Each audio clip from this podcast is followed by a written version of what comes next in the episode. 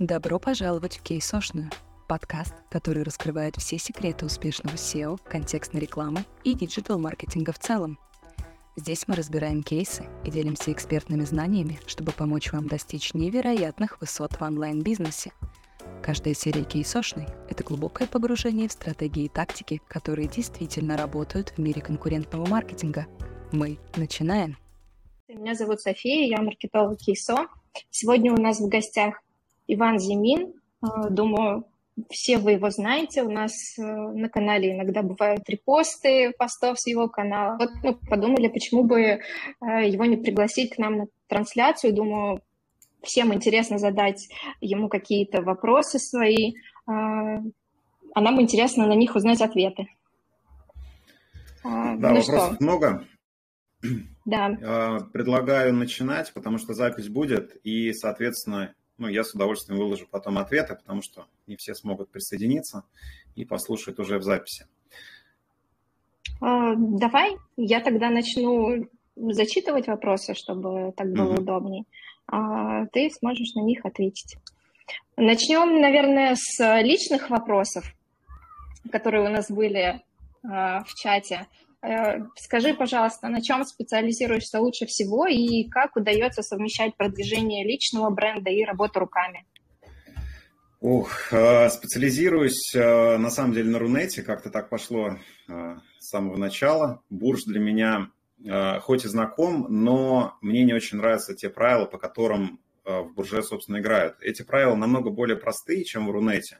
По сути, там рулят ссылки, и там, из того, что я вижу, э, с теми сайтами, с которыми работаю, там все достаточно примитивно. Даже качество текстов, оно оставляет желать лучшего по сравнению с Рунетом, где очень дотошно прорабатывают и текстовку, и текстовую релевантность э, и так далее. То есть в Гугле у кого больше ссылок, тот и выше, и это прям очень хорошо заметно. Изначально все шло с Рунета. Рунет более сложный, более интересный, и, соответственно, специализация именно на этом. А, что касается личного бренда, я вообще, в принципе, не оперирую такими словами. Просто изначально а, все пошло с того, что я приобрел канал. Канал изначально был не мой, и об этом а, я как раз рассказывал у Алексея Сорокина. Там достаточно популярный получился подкаст кому интересно, посмотрите. Там достаточно подробно про мою историю, того, как я во, во все это как бы пришел. Сейчас, если кратко, то а, про личный бренд очень многие говорят, но для меня это просто ведение канала. Я раньше делился по каким-то приватным чатам а, интересной информацией, которую находил. Сейчас просто делаю все то же самое в Телеграм-канале. И, наверное, многие заметят, что я абсолютно ничего не продаю. Может быть, конечно, и зря. То есть, по сути, что YouTube-канал, что Telegram-канал – это просто какой-то поток мысли относительно того, что происходит в SEO, и относительно тех подходов и там и методик, которыми я лично оперирую. Как-то так. Давай тогда приступим, наверное, к следующему вопросу. Есть вопросы про метатеги тот самый вопрос про title, mm-hmm. на что он влияет, не знаю, нужно ли на него отвечать.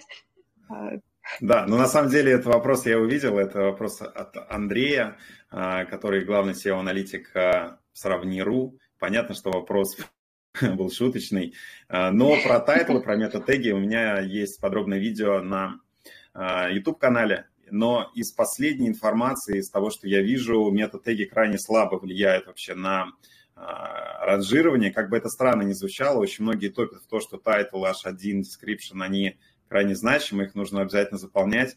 А, из последних экспериментов а, был массово изменен шаблон достаточно радикально на большом сайте, 100 миллионов страниц было затронуто, и позиции вообще никак не изменились, видимость никак не изменилась.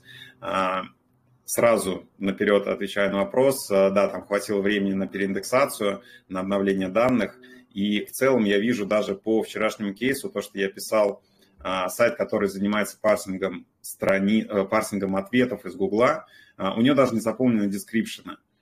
То есть при этом это никак ему не мешает э, хорошо ранжироваться, собирать там кучу трафика, там в районе 100 тысяч посетителей в сутки а, и так далее. То есть, скажем так, информация устаревает, то, что раньше было действительно значимо, и я лично проверял и как бы знал, что изменяя title, можно очень хорошо влиять на позиции. Сейчас этого уже все меньше и меньше, этого не происходит. То есть какой-то базово заполненный title, его хватает для того, чтобы в целом страница неплохо ранжировалась. Поехали дальше. Угу. А, ну тогда следующий вопрос. Почему не вижу свой сайт в поисковой выдаче, хотя прописал title description с опорой на запросы из Wordstat, сайт на тильде? Помню, у тебя угу. тоже было не так давно отдельное видео про оптимизацию сайтов на тильде. Вот что можешь сказать? Да, тильду я вообще, честно говоря, недолюбливаю. Она очень популярна в силу того, что на ней очень легко стартануть сайт, но а, удобство взаимодействия с тильдой, оно очень низкое, то есть а, там с каким-то, ну, то есть мне, конечно же, в комментариях там зашли очень много экспертов, которые написали, что я просто не знаю, как работать с тильдой. Но, опять же, я делюсь своим опытом. А, по моему опыту, тильда отлично подходит для лендингов, когда нужно продать какой-то курс, когда нужно продать какой-то один товар – сделать красивый лендинг и гнать на него, например, трафик из а, контекста, либо там из соцсетей. Что касается SEO, ну, тильда не очень хорошо подходит в силу того, что ну, WordPress это просто на порядок а, более удобный движок там с доработками, массовыми доработками, огромное количество модулей, плагинов и так далее. Все то, что тильда, наверное, никогда не сможет сделать. Да у нее задача другая. А, у тильды это быстро стартануть сайт, сделать какую-то визитку, но никак не продвигаться.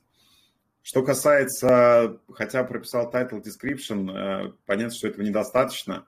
Э, первое, что необходимо сделать, если вы собрали запрос из Ворстата, э, нужно снять выдачу. Сделать это можно через Арсенкина. У него есть инструмент, значит, топ, по, топ видимости по списку ключевых запросов. Значит, туда выгрузить кластер запросов ваш, снять выдачу и посмотреть, кто в топе. И просто сравнить вашу страницу со, со страницами в топе. Скорее всего, там будет э, большая текстовка, там будут коммерческие блоки и так далее. То есть title description не являются определяющими в ранжировании э, страницы, а определяющим является контент, который находится на странице. Ну и понятно, что если у вас тематика какая-то очень э, серьезная, э, то есть тильда продвижение стильда и подходит для низкоконкурентных тематик где-то в регионах. Если вы где-то в Москве, в Питере, и у вас плюс-минус сложная тематика, то всегда надо смотреть количество страниц у конкурентов. Просто если у них, например, тысяча страниц, а у вас даже 5, 10, даже 100, этого может быть вообще недостаточно для того, чтобы сайт а, хорошо ранжировался. Вот. Едем дальше. Как влияют метки H1, H2, H3 на поисковую выдачу? Влияют ли они на появление новых строчек в сниппете? Да, они могут влиять. А, в целом, скажем так, я следую классическим правилам, и статья, текст, они обязательно структурируются с помощью заголовков, в том числе, если это лендинг, то блоки разделяются в том числе тоже заголовками. H1 обязательно нужен, но, опять же, вот из того эксперимента с массовой заменой шаблона метатегов – я прям вижу, что какая-то глобальная замена даже заголовков H1 а, не сильно влияет на итоговые результаты. Я склоняюсь сейчас к тому, что SEO – это больше про ценность ресурсов в комплексе, а не отдельная докрутка а, каких-то вот таких значений, попытка, а, то есть не в попытке улучшить, довести до какого-то идеала заголовки, там, title, description H1. Смотрите на все это более глобально ваш сайт, а, скажем так, ну вот как Яндекс говорит, должен быть более полезным для людей. Вот э, это про это как раз, что человек находит ответ на вашем сайте, и какая у вас там тошнота слов в тексте, это уже реально очень вторично, а, не заморачивайтесь. Угу. Такое небольшое отступление. Сразу скажу, что вопросы у нас будут идти не по очереди, то есть как их задавали в чате, просто я их разбила на категории, чтобы нам поменьше скакать с темы на тему, и поэтому, если чей-то вопрос уже задали, а ваш, ваш еще нет, не переживайте, значит, он будет в другой категории. А, сейчас вопросы из категории сервисов. Какая связка инструментов, сервисов оптимальна для максимально эффективной работы в SEO для начинающего, то есть без колоссальных затрат на эти сервисы? Какие задачи решает каждый из этих инструментов. Сервис, но это кейсо. А, это как бы ни странно не звучало, и несмотря на то, что мы сейчас а, в канале кейсо, а, реально альтернатив нет, я их не вижу. Там есть букварикс, есть мегаиндекс, но объективно они очень сильно отстают по функционалу, по объему семантики запросов, который может достать и по качеству данных. Поэтому 100% кейсо, опять же, такой лайфхак, можно воспользоваться промокодом, например, а, на кейсо дается 20% на первую оплату. А, таким образом можно сэкономить. И в целом, насколько я помню, есть оплата на один день. Если понимать, что вам нужно выгрузить, а, для каких целей, для каких задач, то реально можно потратить там тысячу рублей, по-моему, стоит тариф, купить на один день, сделать все за один день, все необходимые выгрузки и с ними работать. Для небольших сайтов это более чем достаточно будет. Но нужно знать, что выгружать, какие данные. В общем, а, про это очень подробно на YouTube-канале рассказываю. Можете зайти и ознакомиться. А, дальше у меня второй инструмент, обязательный к работе, это Kia Sort, стоит 1800 за лицензию. А, с помощью него я выполняю, на самом деле, огромное количество работы. Он изначально как кластеризатор идет, но дополнительно я еще собираю данные поисковой выдачи, в том числе, например, для работы с ссылочным. Берете семантику, а, загоняете в этот sort, собираете данные поисковой выдачи, а затем выгружаете этот список доменов, который можно а, выгрузить в а, бирже ссылок и найти вообще, кто из ваших конкурентов продает ссылки со своего сайта и просто очень, скажем так, эффективно закупить ссылки на этих площадках. Потому что подбирать через фильтры – это очень долго, муторно и неэффективно. Значит, KSO, KeyAssort – да из настольных, наверное, все. Раньше был Key Collector, но Key Collector что-то скатился, и сейчас, а, сейчас другие сервисы закрывают задачи, которые раньше решал Key Collector. И, наверное, из онлайн-сервисов это WordKeeper. А, это относительно, скажем так, дешевый сервис, который позволяет а, выгружать данные по частотности. Сейчас там тарифы поднялись, раньше были очень вкусные э, ценники, а, но сейчас вот за 1000 рублей можно 70 тысяч лимитов купить на проверку частотности. В целом для даже ну, для небольших сайтов это будет более чем достаточно. Ну вот давайте посчитаем, условно базовый тариф на KSO 5000 стоит на месяц, Kia Sort пожизненная лицензия 1800 и WordKeeper 1000 рублей. Ну, то есть 8 тысяч рублей, и у вас такой прям джентльменский набор для решения очень большого пула задач. Если вы работаете с одним сайтом, это, этого прям за глаза будет. А, каким сервисом проверить переспам страниц, так как разные сервисы по-своему считают, и хотелось бы узнать проверенный. Про переспам, про текстовую релевантность а, очень много было сказано в Телеграм-канале, на YouTube-канале. Найдите, я сейчас не хочу просто пересказывать то же самое.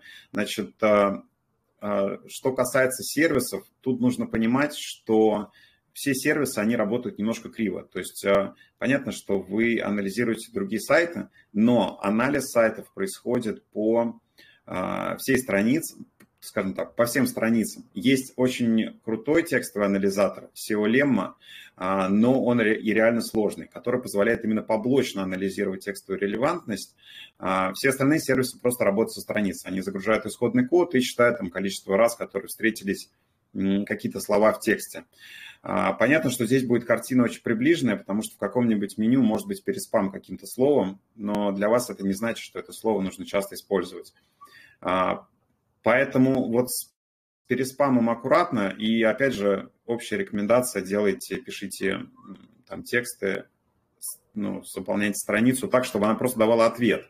А, то есть не, не привязываясь к техническим характеристикам. Если вы просто по-человечески распишите, что и как необходимо сделать, чтобы получить услугу, например, или что представляет из себя услуга, а, это будет намного более ценно и полезно, без оглядки на какие-то характеристики.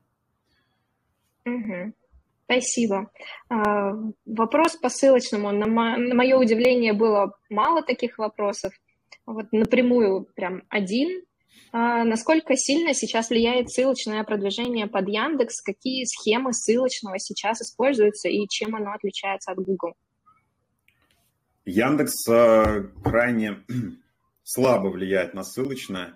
И в целом я вижу и по каким-то проектам, которые анализирую, который находится в топе. И, опять же, вчерашний пост тоже про проект, у него 50 внешних ссылок было до недавнего времени, сейчас у него 100 тысяч посетителей в сутки. То есть для Рунета в целом ссылочная эта история а, вторичная. Понятно, что Google а, хорошо реагирует, и, например, анализируя вчерашний проект через Ahrefs, я увидел, что они выросли с 50 ссылок до 250, и резко подтянулся Google а, по трафику. Но глобально под Яндекс я бы не стал заморачиваться по ссылкам вообще. То есть они абсолютный приоритет отдают поведенческим и количеству посадочных страниц, то есть чтобы каждая страница, а, то есть чтобы каждый кластер запросов имел свой ответ. То есть чем более точный ответ на более узкий кластер запросов вы даете, для Яндекса тем лучше. И ссылки, ну, реально топ там бессылочные абсолютно. Ну, где-то есть ссылки, но эти ссылки, опять же, когда проект продвигается под Яндекс и под Google, вы можете сделать неверные выводы. То есть вы видите топ в Яндексе, видите, что там большое количество ссылок, но на самом деле эти ссылки куплены для Гугла, не для Яндекса. Яндекс, в Яндексе все росло и без этих ссылок. Как-то так. Угу. А, Вопросы из категории накрутки ПФ. Вот их было достаточно много, собирали лайки, видимо, многих вопрос этот интересует.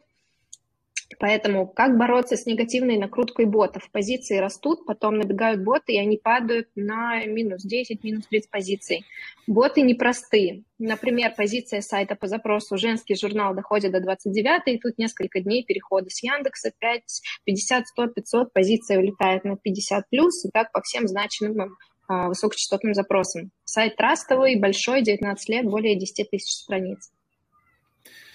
К сожалению, никак с этим бороться не... Ну, точнее, есть один, по сути, способ, это антибот Cloud, и даже там, условно говоря, настройка фильтров через uh, Cloudflare, а, она не поможет. Фактически остается один единственный инструмент, это антибот Cloud.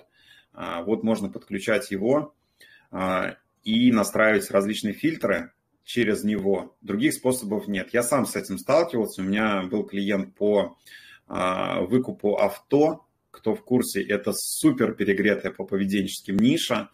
И, соответственно, как, как только, ну, то есть там сайт зашел топ-1, он стал лидером по Москве, по видимости, и очень быстро оттуда выпнули, он улетел на 30-40 позиции с помощью негативной накрутки, и больше он не вернулся. Каким, что бы мы ни делали, он находился на 40 позициях и уже больше не сдвигался. То есть реально негативной накруткой можно выкидывать сайты из Яндекса.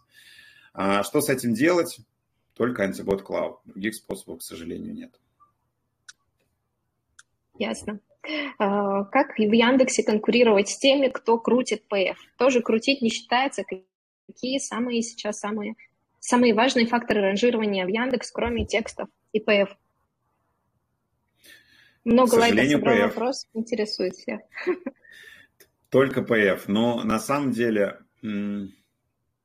да, ну, то есть это такая прям огромная дыра в ранжировании Яндекса, и реально, если кому-то переехать дорогу, то тебя очень быстро выкинут, особенно в перегретых нишах. А, просто я знаю, что у людей есть очень большие мощности, и вас просто ну, раздавят этими мощностями, когда держат десятки серверов, когда сотни а, переходов могут организовать. Эти переходы с очень хорошо прогретыми профилями, понятно, что что-то Яндекс отсеет, но что-то не отсеет. И он увидит, что по вашему сайту огромное количество отказов. И, соответственно, даже очень крупные сайты могут выталкивать. И единственный способ тут а, перекручивать, то есть позитивно накручивать, положительно накручивать своими ПФами.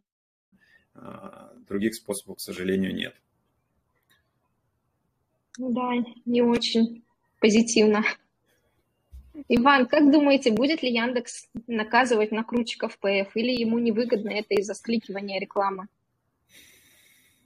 Ну, я бы скликивание рекламы тут не стал прикручивать. Понятно, что они борются, и слежу за несколькими каналами, где ребята активно, скажем так, крутят. Вот те самые профессиональные накрутчики, ну, то есть не школьники, которые узнали там условно про термидроид, включили и работают, а именно ребята со своим софтом, и они пишут, что гайки затягиваются постепенно, но глобально те, кто хочет крутить, они будут крутить.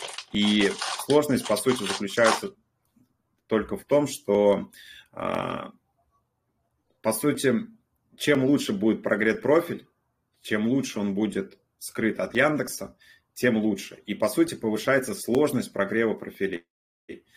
А, поэтому, если человек не готов тратить огромное количество ресурсов на прогрев, тогда, получается, он не будет крутить, но будут крутить те, у кого будет ресурс, и те, кому будут платить, кто работает в дорогих, сложных нишах. Угу. Можно из разряда бреда, но имеют место быть практики, намеренно ухудшающие удобство пользователя на сайте с целью улучшения поведенческих факторов. То есть запутать пользователя, к примеру, тем самым заставив его больше времени проводить на сайте и глубже листать его. Если да, то как соблюдать баланс и имеются ли неочевидные способы анализа подобных экспериментов, э, кроме веб-визора?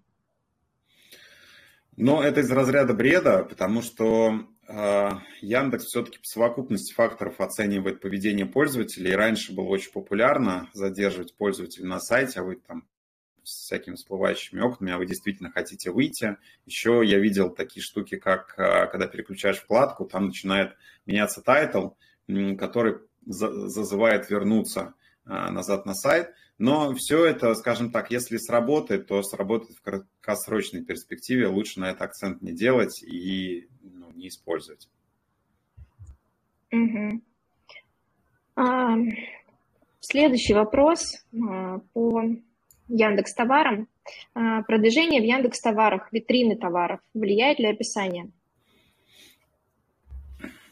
А, сразу скажу, что я видел этот вопрос а, с Яндекс товарами и с витринами, к сожалению, не работал, поэтому не, не могу ничего сказать по этому поводу.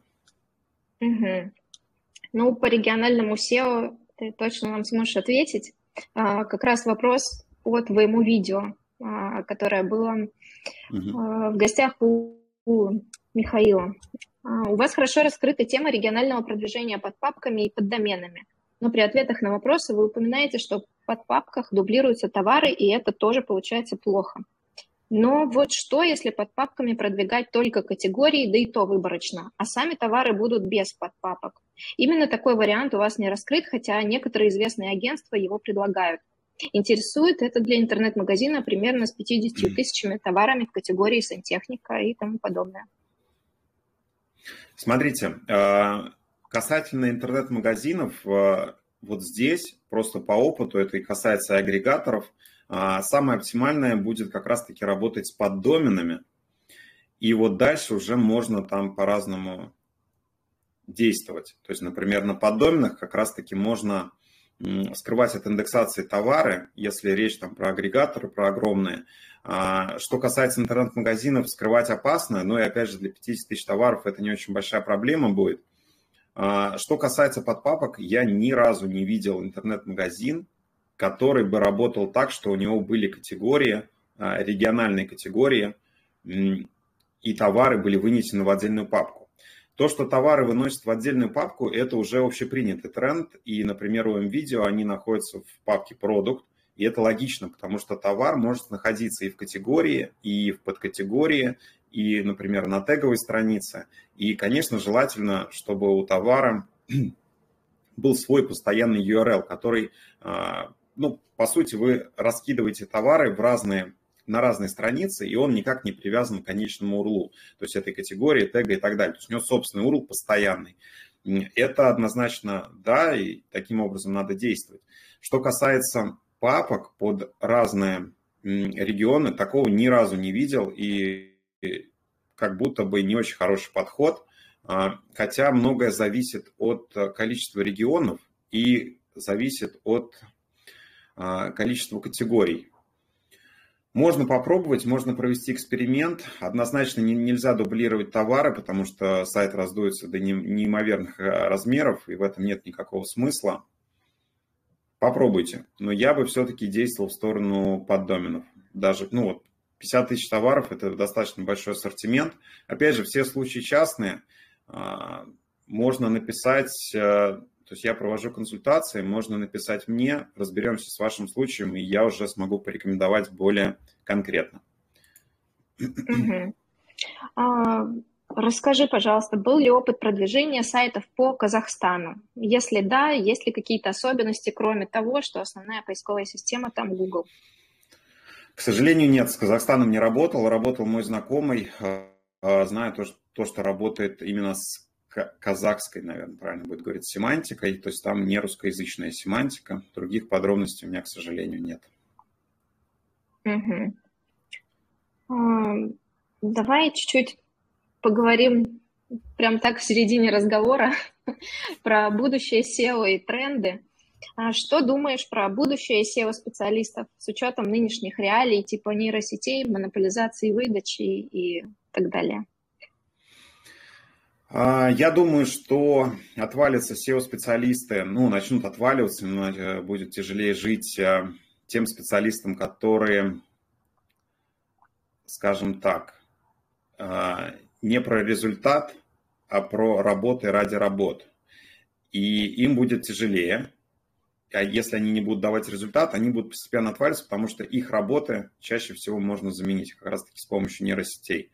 Но однозначно Однозначно, поисковые системы это в том числе про какие-то а, баги, про какие-то, ну, скажем так, периодически их можно обманывать, и так или иначе такие моменты будут находиться, где-то манипулировать, где-то влиять, и выдача быстро не поменяется. И даже я вот потестировал там несколько решений, а, когда в результатах выдачи только ответа от нейросетей. А, это не очень удобно, так или иначе хочется смотреть различные варианты, а, не просто получать готовый ответ, а все-таки анализировать. Хотя, возможно, это а, мое восприятие, потому что я на этом вырос. И, возможно, молодое поколение уже будет относиться к этому по-другому, но как будто бы быстро ничего не поменяется. То есть вот настолько стремительно быстро. И так или иначе SEO-специалисты будут нужны. И я вижу, что сейчас просто все переориентируются и просто уже большими масштабами работают просто с помощью нейросетей. То есть если вы хороший специалист, если вы делаете ради результата, а не ради работы что-либо, а, тогда работа у вас будет, э, ну, прям, да будет она и через 5 лет, и через 10 лет.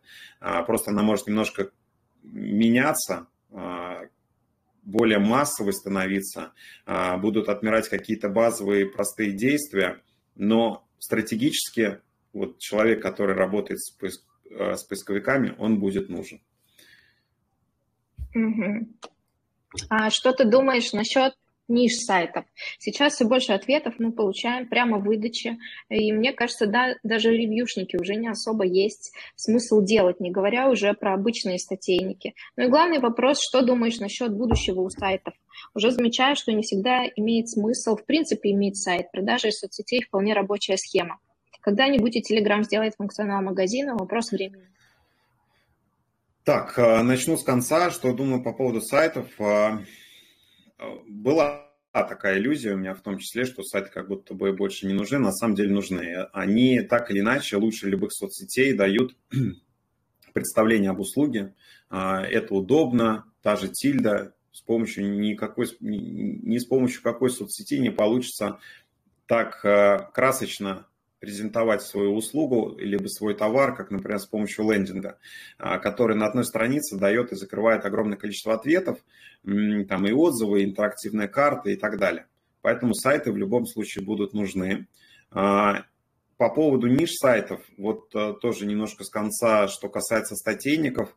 Люди, которые сейчас занимаются статейниками, все говорят, ну, это не я, я все-таки больше про клиентское, а, значит, ну, много знакомых, кто занимается, они говорят, что есть второе дыхание у статейников.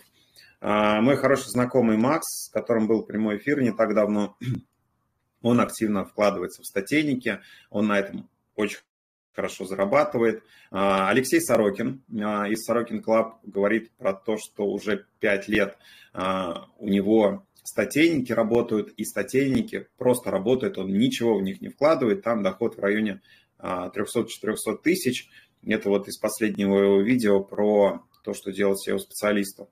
А, значит, а, то есть деньги в статейниках есть, другой вопрос в том, а, делать ли их с нуля. Ну, я всегда, топил, ну, всегда был, скажем так, против статейников с нуля.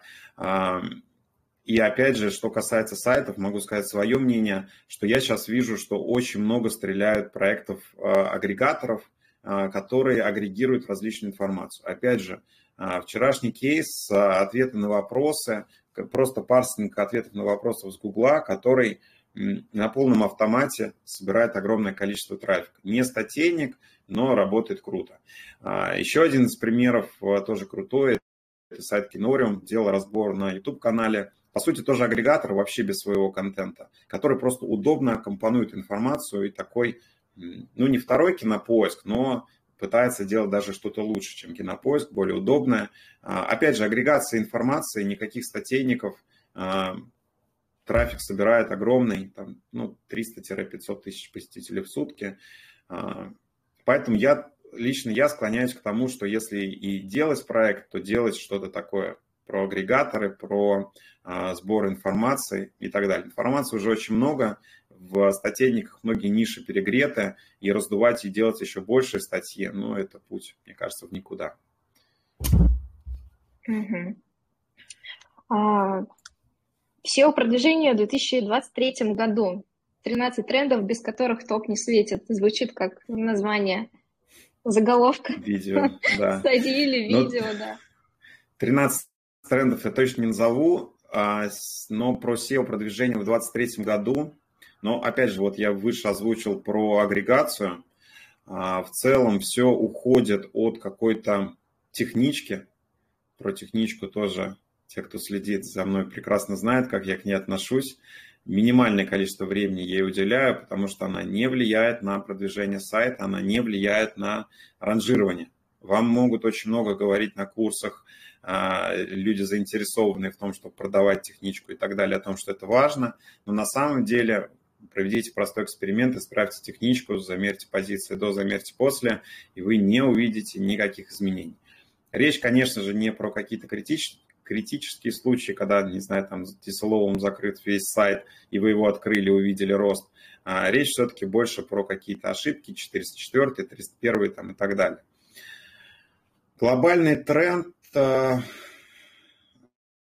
наверное, на ответ пользователю, э, когда вы действительно можете его предоставить и делаете это.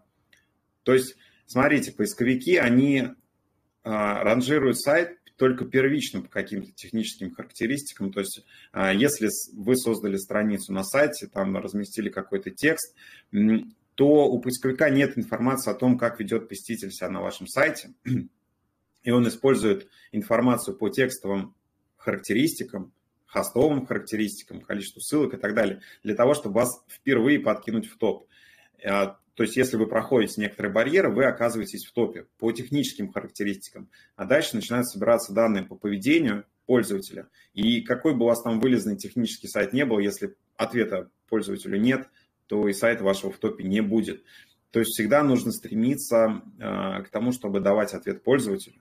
И тогда, какой бы плохой сайт какой бы он медленный не был, вы будете в топе, несмотря ни на что. Но это я, конечно, утрирую, все-таки лучше в том числе там, а, дорабатывать сайт для того, чтобы он был удобен, быстро, удобен и так далее. Но только с точки зрения того, чтобы это было еще более удобно пользователю. Спасибо. А, интересный вопрос. Что SEOшнику нужно делать и сколько времени, чтобы потом ничего не делать? Отличный вопрос. Я когда-то с этой парадигмой тоже жил и начинал вообще все SEO заниматься. У меня была такая а, голубая мечта о том, что я сделаю какой-то большой проект, либо несколько маленьких, а, и все, и буду лежать в потолок, плевать.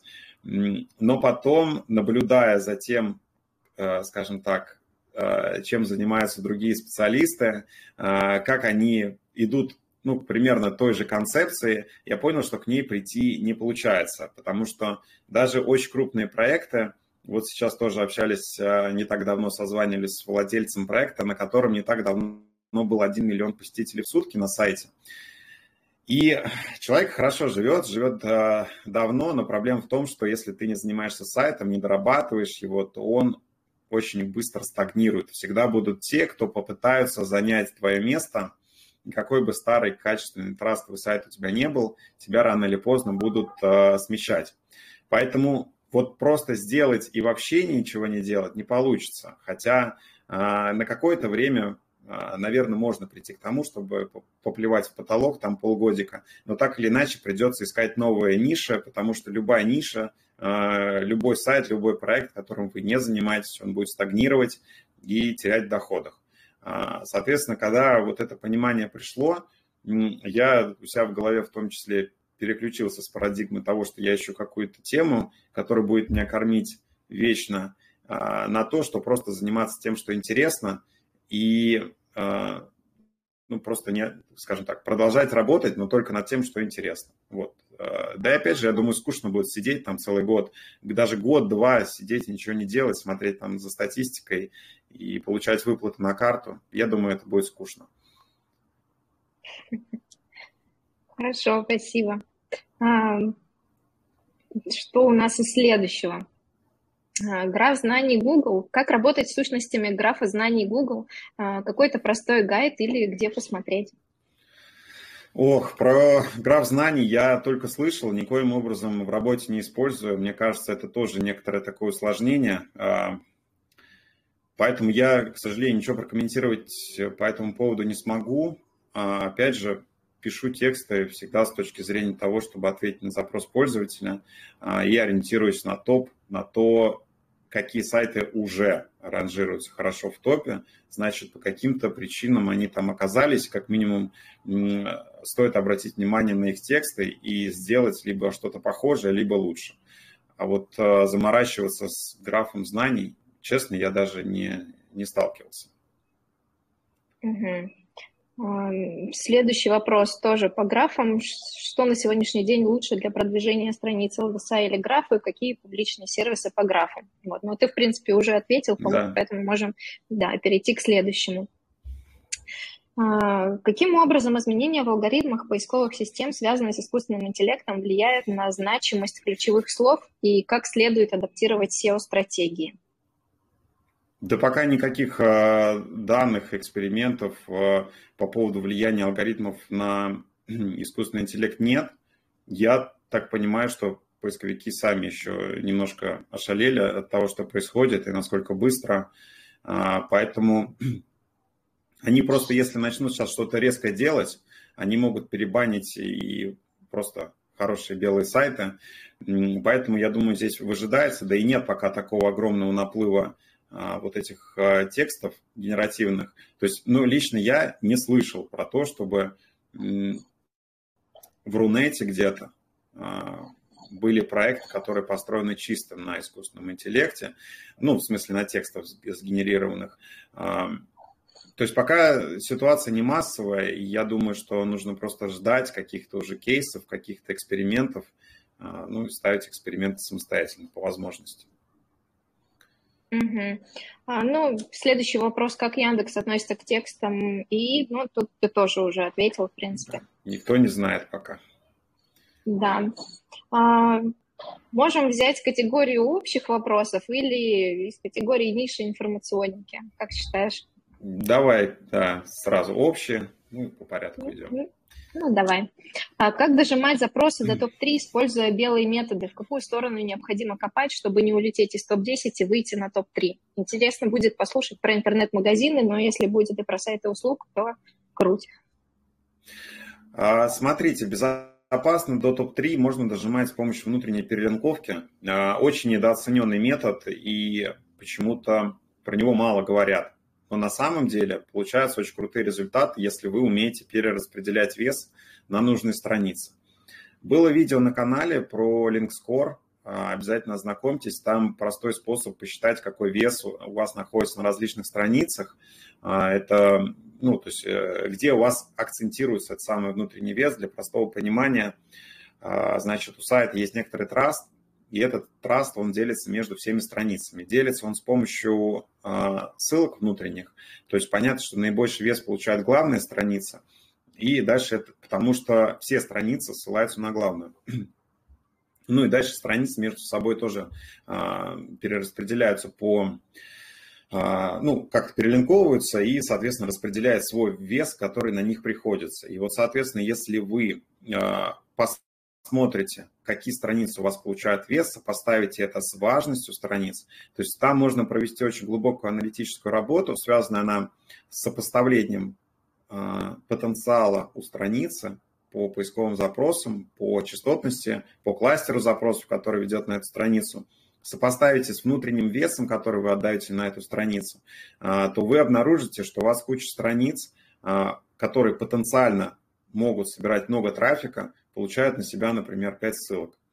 А, и вот если просто перераспределить этот внутренний вес, а, если что касается интернет-магазинов, я всегда рекомендую, берете, а, скажем так, если у вас есть теговая страница, а интернет-магазины растут либо на категориях, либо на теговых страницах, и, ну, это в подавляющем большинстве случаев, очень редкие ситуации, когда интернет-магазин собирает трафик на карточки товаров, это только в узких нишах, там, где люди знают, что покупать, какая-нибудь спецтехника, например, то самым правильным способом будет уводить с карточек а, товаров вес на нужной странице. И если, например, на категории внутренний вес уводится по, микро, а, по хлебным крошкам, то вот теговые страницы часто недополучают внутренний ссылочный вес.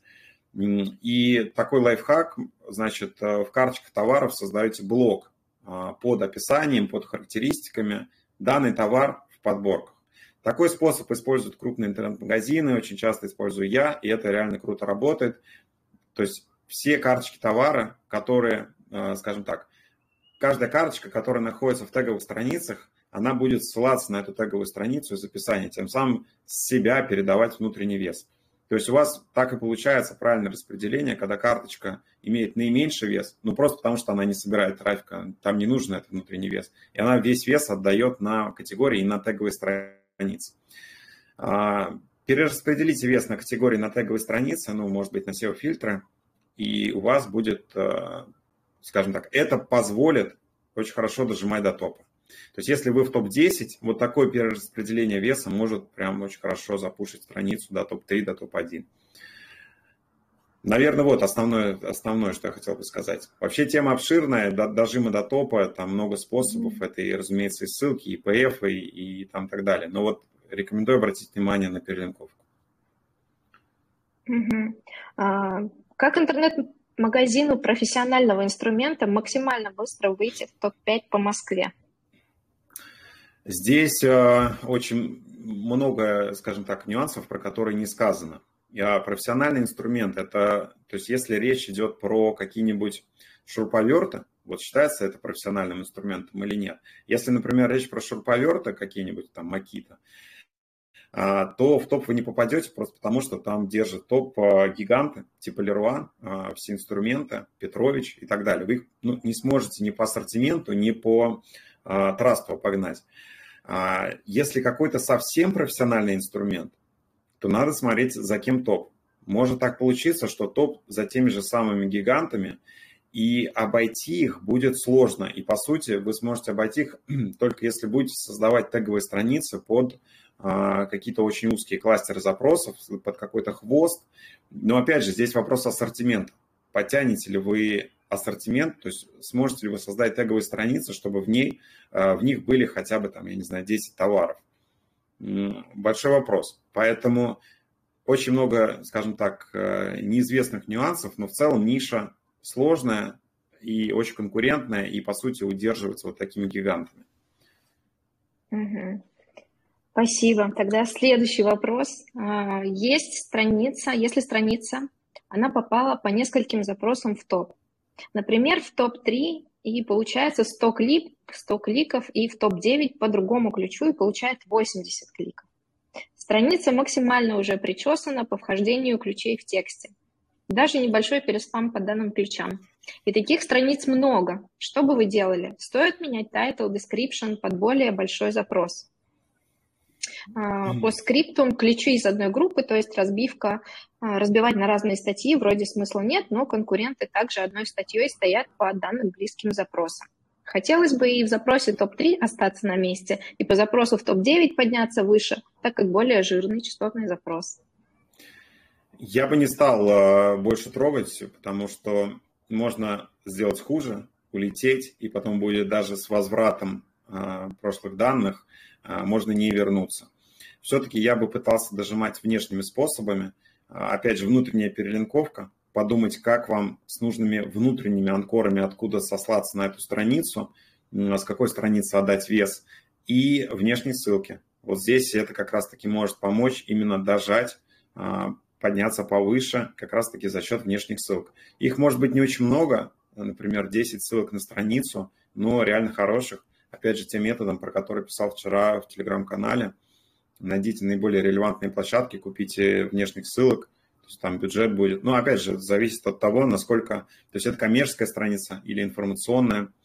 А, то есть насколько, какой бюджет вы можете выделить на то, чтобы даже дожимать его до топ. Но это внутренняя и внешняя перелинковка, я бы не стал трогать текстовку. Угу. Влияют ли русские символы в URL на ранжирование в Яндексе и Гугле? Заметил, что тяжело продвигаются страницы такого вида. А, я тоже замечаю, что, во-первых, в топе очень редко встречаются сайты с э, кириллицей в урле. А, и сам сталкивался с тем, что такие проекты тяжело идут. Поэтому я бы все-таки отказывался. Угу. Как конкурировать интернет-магазину одежды с маркетплейсами выдачи? Есть ли такой Сложно. способ? Да, если у вас один регион, э, сложно. Если много регионов, я бы как раз-таки уходил в поддомены и пытался, э, скажем так, пробиваться по текстовой релевантности, по э, низкочастотным запросам. Вот для Яндекса это хорошо работает, когда у вас много поддоменов, ну, обычно делают 100 поддоменов под 100 самых крупных городов России. И просто за счет того, что у вас текстовое вхождение, название товара плюс город, а, у вас есть шансы в Яндексе ранжироваться высоко. Ну вот простой пример, например, а, сайт с продажей техники Apple. Вы наверняка замечали, что во многих регионах есть вообще сайты никому неизвестные но при этом в Гугле вы их никогда не найдете. И вот как раз-таки они используют вот этот метод, то есть, да, отказывайтесь от Гугла, только работайте с Яндексом, но в Яндексе по низкочастотным запросам с регионом, с гео, а, имеете шанс попасть в топ.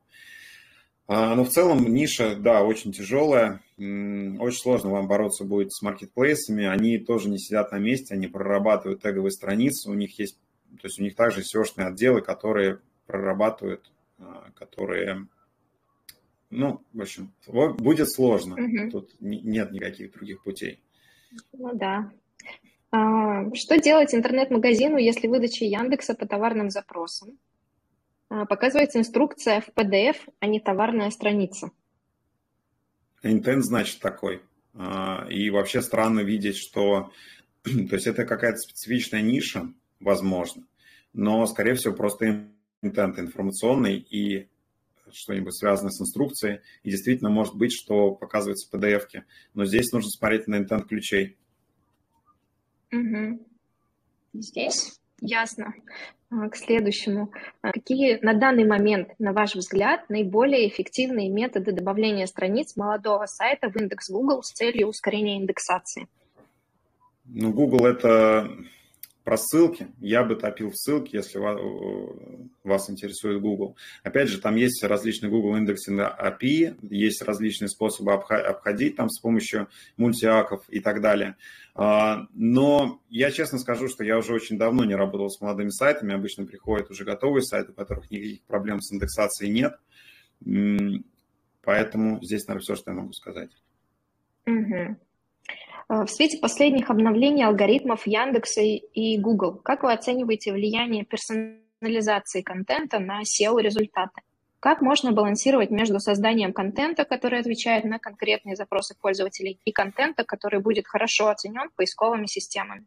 Какие стратегии и инструменты вы бы рекомендовали для анализа и оптимизации под эти изменения? Но здесь достаточно странно разделяется а, создание контента под запросы пользователей и который хорошо будет оценен поисковыми системами. Я еще раз повторю, выше говорил об этом, что а, только на первых этапах поисковик а, по каким-то техническим характеристикам сайта и страницы оценивает, помещать ли вас в топ. Как только вы оказываетесь в топе, начинают играть другие правила, собираются данные пользователей. Соответственно, изначально пытаетесь э, просто давать ответ на запрос пользователя, при этом следуя некоторым правилам того, что у вас должен быть информативный текст. Ну, то есть это правила, которые, скажем так, они друг с дружкой завязаны. То есть вы делаете информативный подробный текст, и тем самым как бы и Яндекс видит, что по техническим характеристикам текст подходит. Ну и когда он попадает в топ, э, соответственно, тоже пользователь видит, что ему удобно, информативно и так далее. Здесь не исключают друг друга эти факторы. Делайте сайты для людей. Спасибо за ответ. Следующий вопрос. А, как Яндекс и Google относятся к уникальности страниц и метатегов в рамках сайта и интернета? Яндекс относится к копипасту и к уникальности нормально. То есть э, куча проектов, которые стреляют э, на полном копипасте, никаких проблем с этим нет. А Google за это пессимизирует. Поэтому есть огромное количество там, ну, условно, дорвеев, которые отлично ранжируются, собирают трафик в Яндексе, но имеют нулевую видимость в Гугле. Значит, это как раз-таки говорит о том, что для Яндекса копипаст это ок, и для него важнее поведенческие факторы. То есть, если вы скопипастили с какого-то неудобного сайта информацию и удобно разместили у себя, вы прекрасно будете ранжироваться даже выше источника. Большая проблема со статейниками здесь, потому что а, копипастит информацию, собирает массового текста с других а, статейников, компонует в одну огромную статью и тоже ранжируется хорошо. То есть это опять же говорит о том, что а, для Яндекса вот некоторая текстовка и поведение, они имеют первичное значение, то есть объем текста, а не его уникальность. А в рамках сайта, в рамках сайта важно показывать как можно больше, больше различий между страницами, и потому что иначе могут эти страницы склеиваться из-за недостатка, даже так не склеиваться, плохо ранжироваться из-за недостаточных различий между ними. Поэтому в рамках сайта всегда стараемся уникализировать страницы друг относительно друга. И один из способов, например, если мы говорим про ну, один способ регионального продвижения, когда в рамках одного сайта создается несколько посадок а, под разные города с одной и той же услугой. И вот а, здесь всегда нужно думать, каким именно образом уникализировать такие страницы. То есть, например, добавлять интерактивную карту с этого города, добавлять какой-то а, шаблон текста, в который будут подставляться различные параметры. Ну, в общем, различными способами пытаться увеличить различия между страницами. И это всегда дает результат. Угу. Спасибо. А, переходим к следующей категории очень объемный, много вопросов было из э, этой категории ниши информационники. Так что... А, поехали. Поехали. Недавно смотрел видимость сайтов Мегаиндекс по финансовой нише. У многих сайтов, включая лидеров, сильная просадка. Интересно, почему? С Мегаиндексом не работаю вообще вообще, поэтому не могу сказать, с чем связано. Не могу отрицать того факта, что на их стороне какая-нибудь проблема произошла. Но в целом ответа нет, опять же, нужно смотреть, изучать. А, с финансовой нишей работал, а, но сейчас э, фокус внимания смещен на другие типы проектов.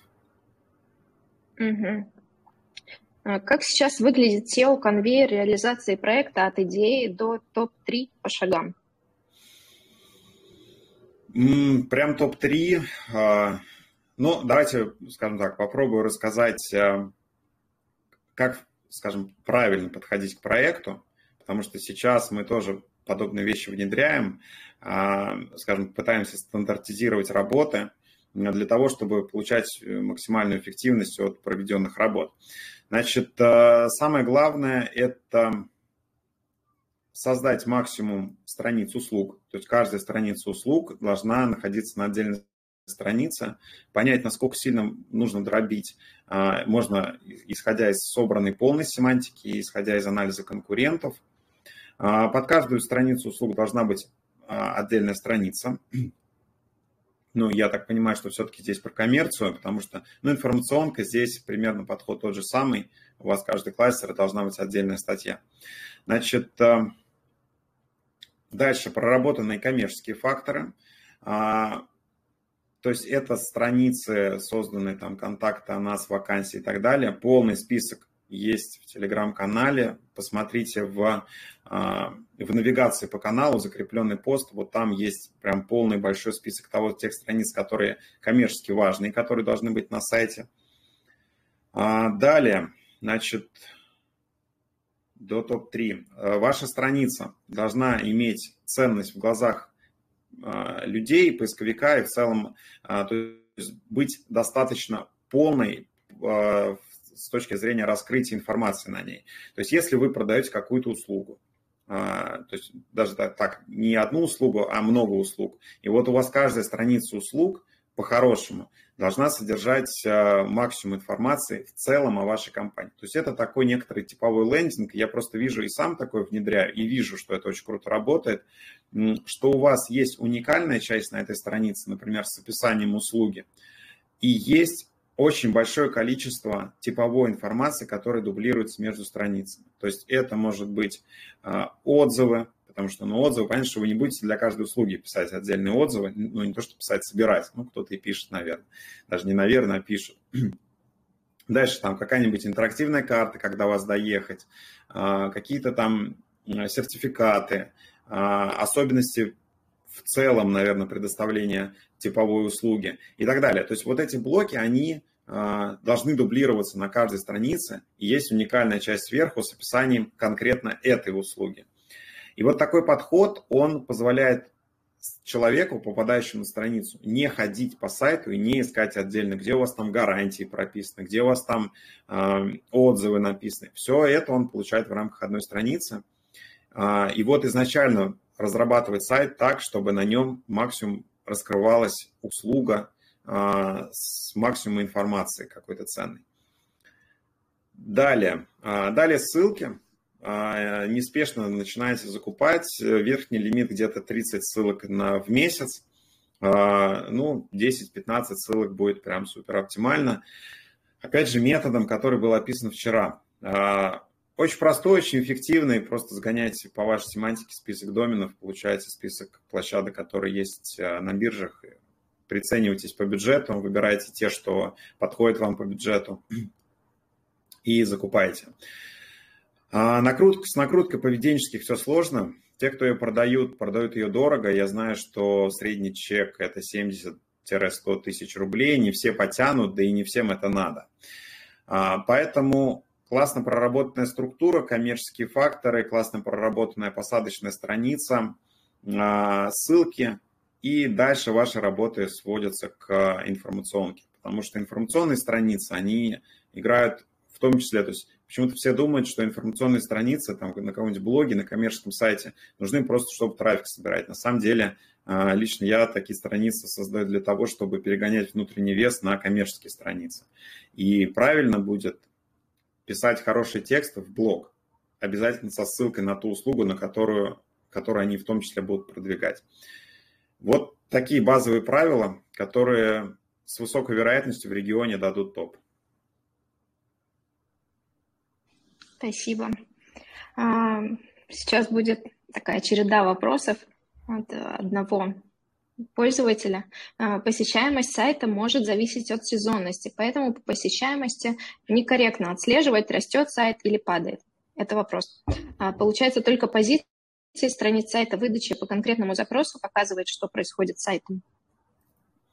Ну да, если у вас сезонность, вы отслеживаете просто динамику позиций. Угу. Какой алгоритм используешь, Иван, ты для увеличения трафика с информационного сайта? Какой алгоритм для увеличения дохода с информационника?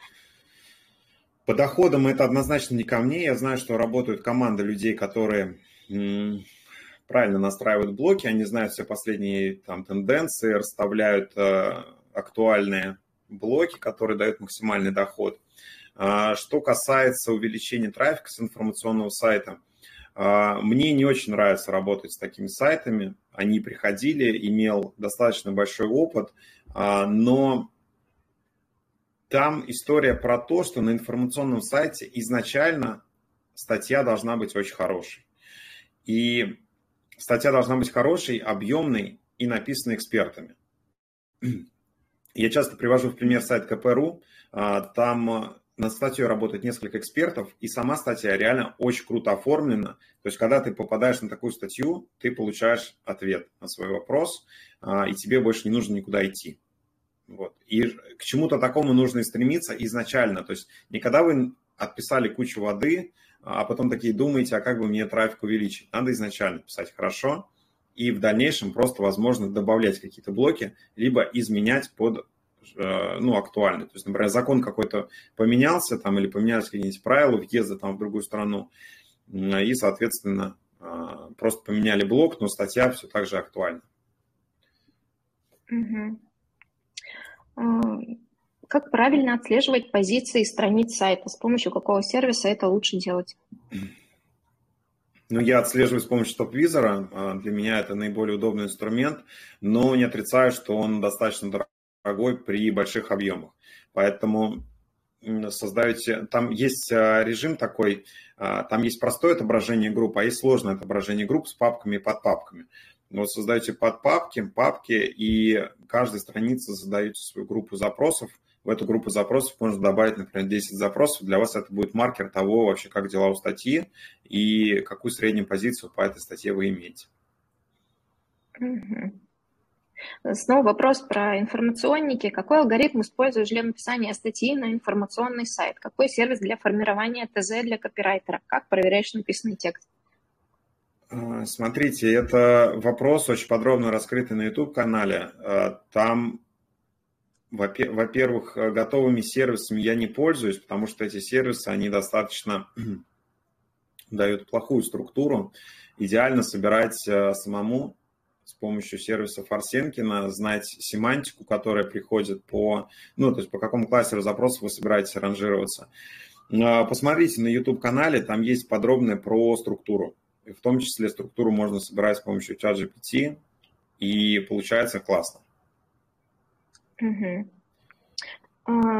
Если вдруг кто-то еще не подписан на канал Ивана, то в ссылках мы а, точнее в посте мы давали ссылки на каналы, так что подписывайтесь. А, следующий вопрос.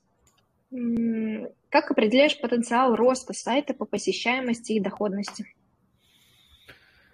Потенциал роста сайта определяю по возрасту, по количеству внешних ссылок, как, как бы это ни странно ни звучало, а, определяю по количеству страниц и тому, что происходит у конкурентов. То есть все-таки это такая комплексная оценка, но на самом деле а, получается достаточно достоверно, когда а, вообще смотришь, как много страниц создано у сайта.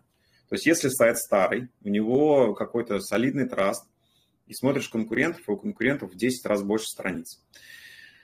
Из последних примеров, вот а, у клиента 100 тысяч страниц, у конкурентов больше миллиона страниц.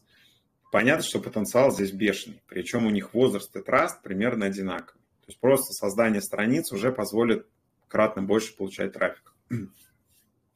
Вот, ну и опять же, а, по доходности, ну я все-таки работаю с клиентскими проектами, здесь а, про доходность говорить сложно, а, поэтому здесь обращайтесь к командам, которые занимаются монетизацией проектов, вот они вам намного больше скажут про доходность.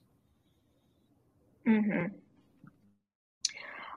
Следующий вопрос. Особенности продвижения маленьких сайтов в регионах с запросами типа «что-то и город», услуги, информационники. Как бороться с агрегаторами и Яндекс услугами, крупными инфопорталами типа КП, ссылочную массу наращивать региональную или смотреть на РФ-сайты, подходящие по тематике. Имеют ли региональные сайты бонусы от ПС-ранжирования, если запрос названием города? А, значит, что касается агрегаторами, вы с ними бороться не сможете. Если не можете, скажем так, не, не можете бороться, а, примкните к ним. А, я прямо активно рекомендую сайтам, если вы видите в выдаче сайты с Яндекс услугами, с Профи.ру, Юду, но Юду редко, там обычно Профи.ру и Яндекс услуги, создавайте там аккаунт и прокачивайте его. Классный пример. Вот э, был клиент, занимается восстановлением жестких дисков, э, и у него в топе, то есть понятно, что там часто присутствуют Яндекс услуги восстановления данных жестких дисков. То есть услуга такая достаточно дорогая. Что он делает? Он не борется с, с выдачей, с Яндекс услугами, не пытается их обогнать, просто создал аккаунт от своего имени и якобы под видом специалиста предоставляет услугу. То есть он получает, получает заказ Яндекс услуг, он в том числе светится в топе вот в этом блоке, а, получает заказ и уже оформляет его уже в компании и предоставляет свою услугу. То есть э, с точки зрения агрегаторов вот так, плюс еще такое наблюдение, что в регионах очень часто Яндекс пускает один-два сайта.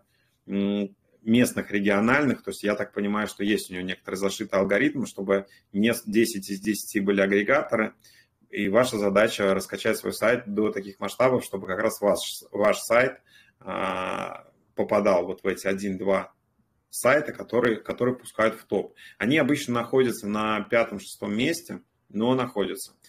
А, как раскачивать? Ссылки. Ну, в регионах низкая конкуренция. А, ссылки, проработанная структура. Структуру всегда прорабатывайте по Москве. В Москве дикая конкуренция. Если вы делаете структуру аналогичную той, что в Москве, то когда вы ранжируетесь в регионах, у вас, ну, понятно, что вам не конкуренты все остальные, что в Москве самая большая конкуренция.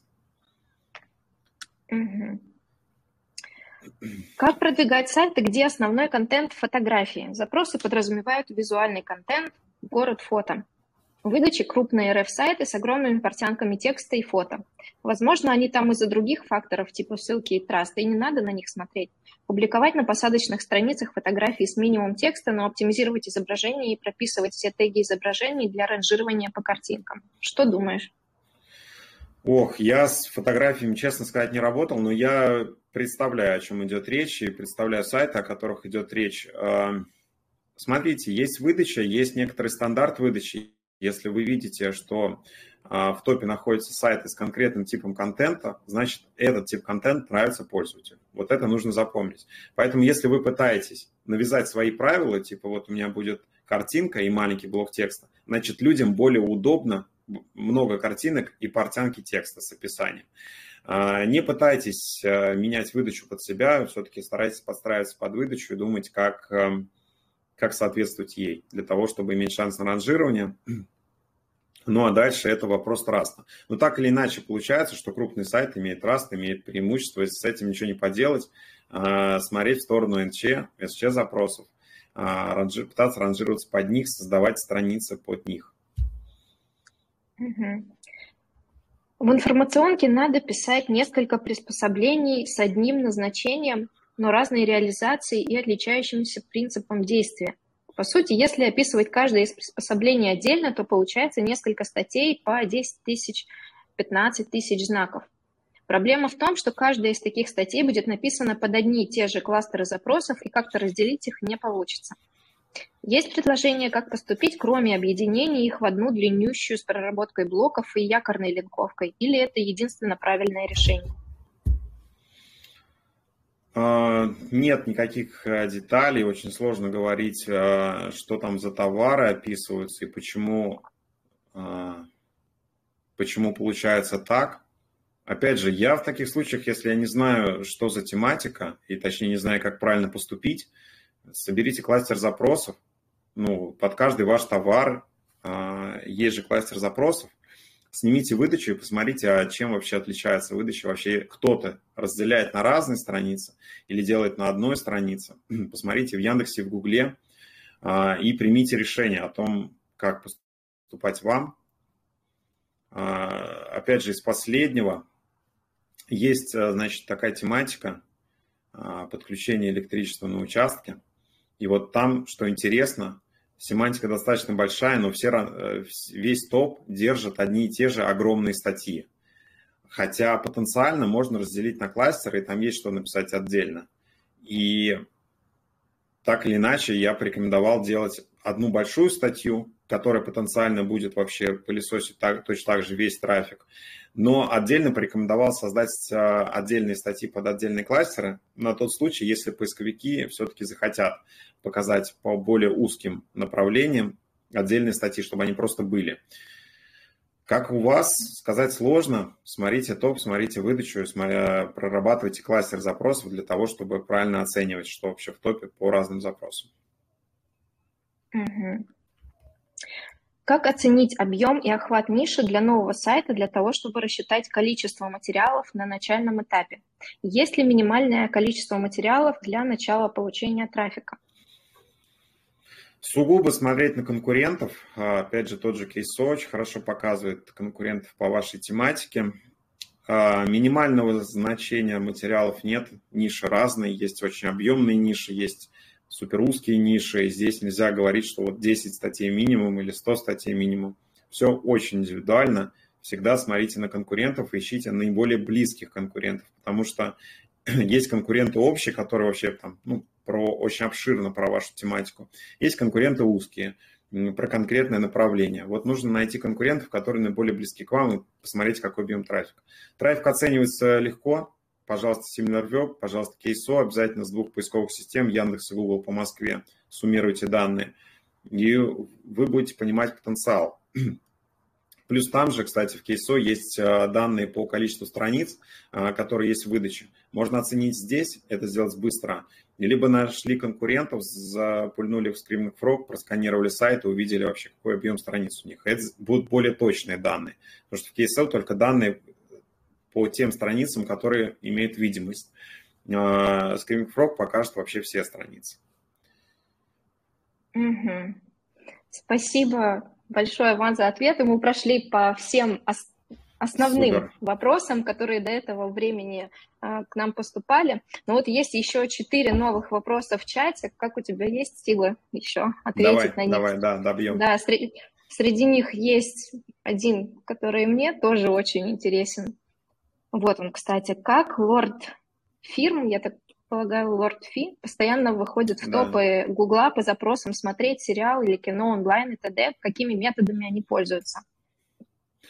А, слушайте, это тот пример, когда просто поведенческие факторы а, задавливают вообще все остальное. А, то есть у них понятно, что сделаны, сделана базовая оптимизация, скорее всего, там очень много ссылок, которыми люди делятся и между собой, и то есть где-то ссылаются на форумах, то есть это и вне, классические внешние ссылки, и ссылки, которые люди обмениваются. Но что самое главное, человек, попадая на сайт, у него минимальное количество отказов по этому сайту, потому что он действительно дает ответ пользователю, и пользователь больше не ищет. И вот это просто задавливает вообще все остальное. То есть как раз тот пример, когда ответ пользователя важнее, точнее поведение пользователя важнее всего остального. Еще один пример, э, тоже не так давно писал на канале, это сайт, который онлайн, логотипы, логотипы онлайн были. Там есть один интересный пример, там сайт очень кривой, очень косой. А, у него даже, то есть у него никакой текстовки нет, у него в title е там какой-то просто title, что-то такое, логотип. А, то есть даже он никак не оптимизирован вообще ни подо что. И он гвоздями прибит к топ-2.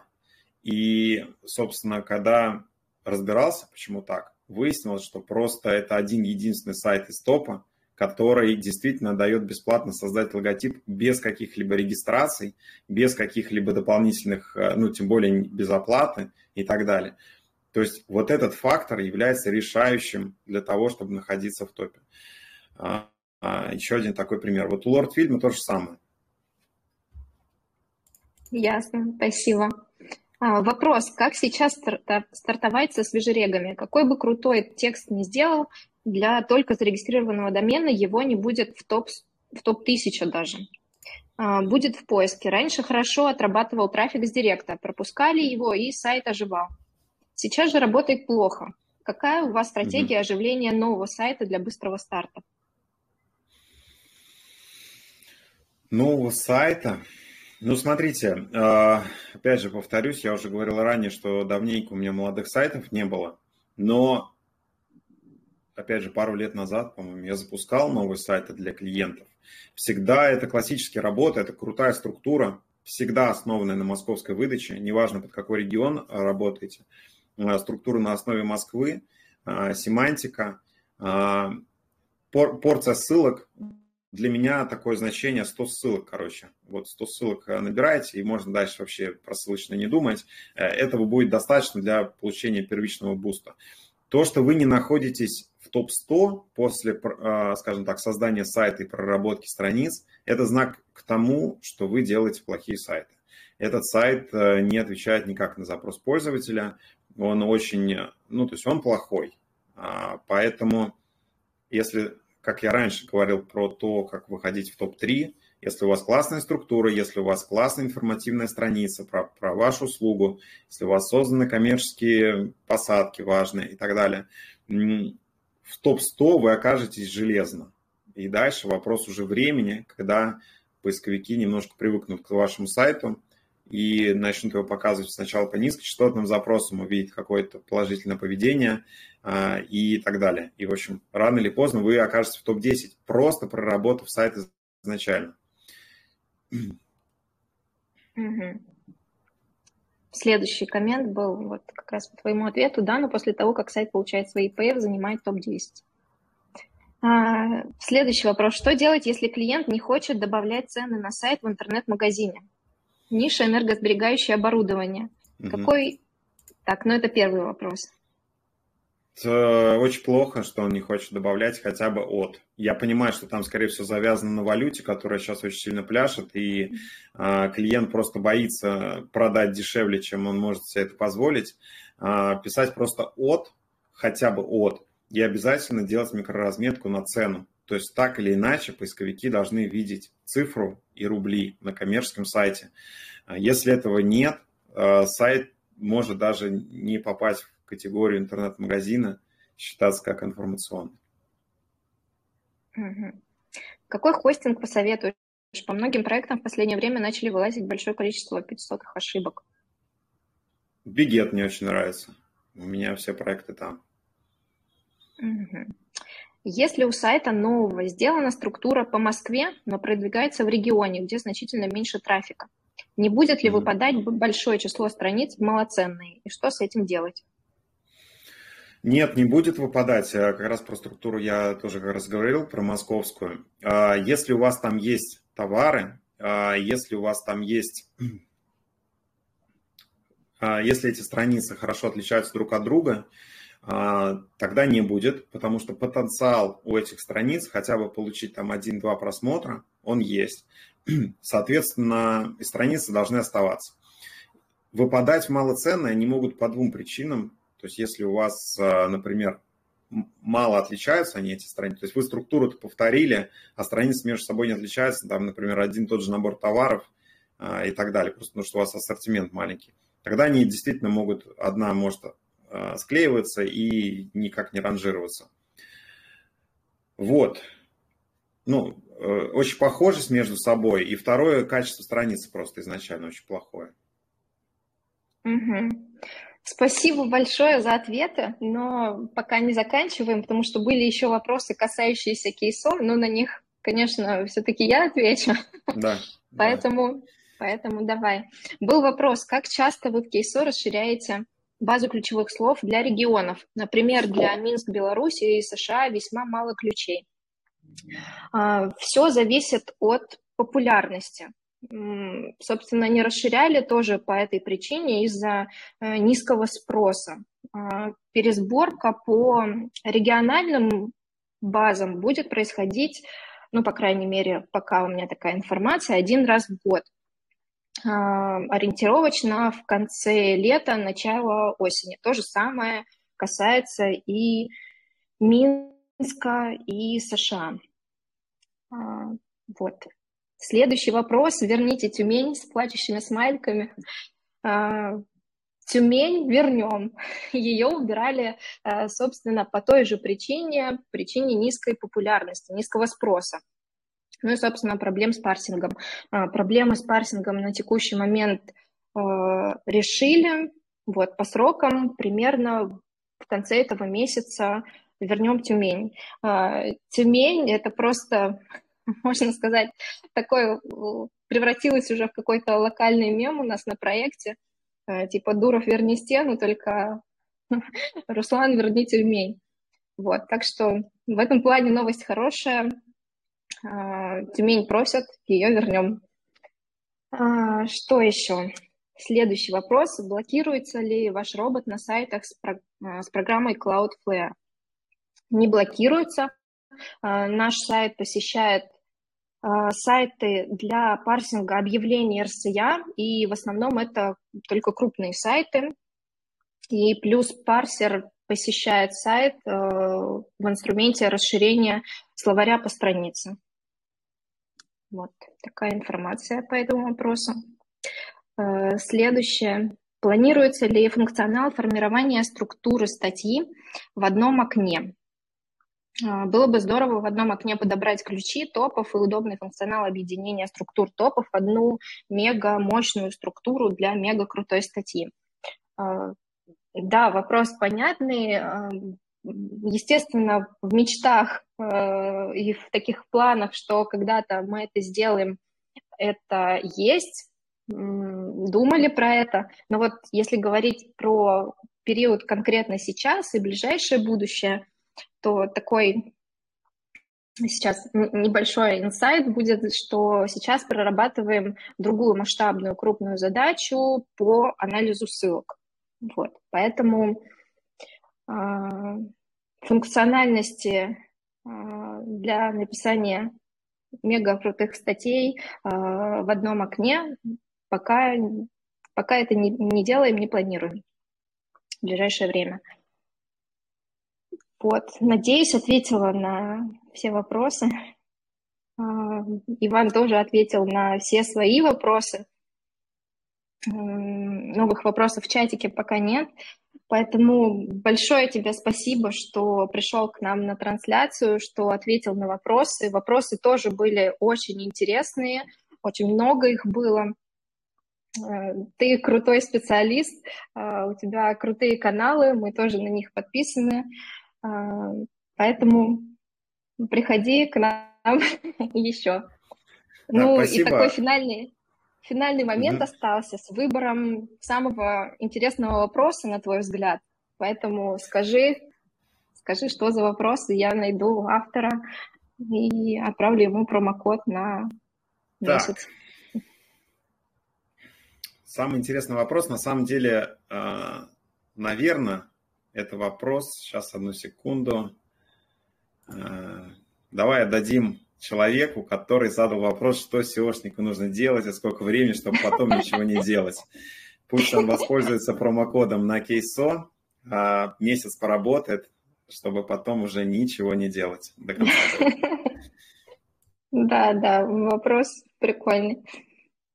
Хорошо, Спасибо большое за участие. А, запись делала. Спасибо Думаю, за приглашение. Да. да, да, спасибо. Все, всем, Все, всем пока. пока.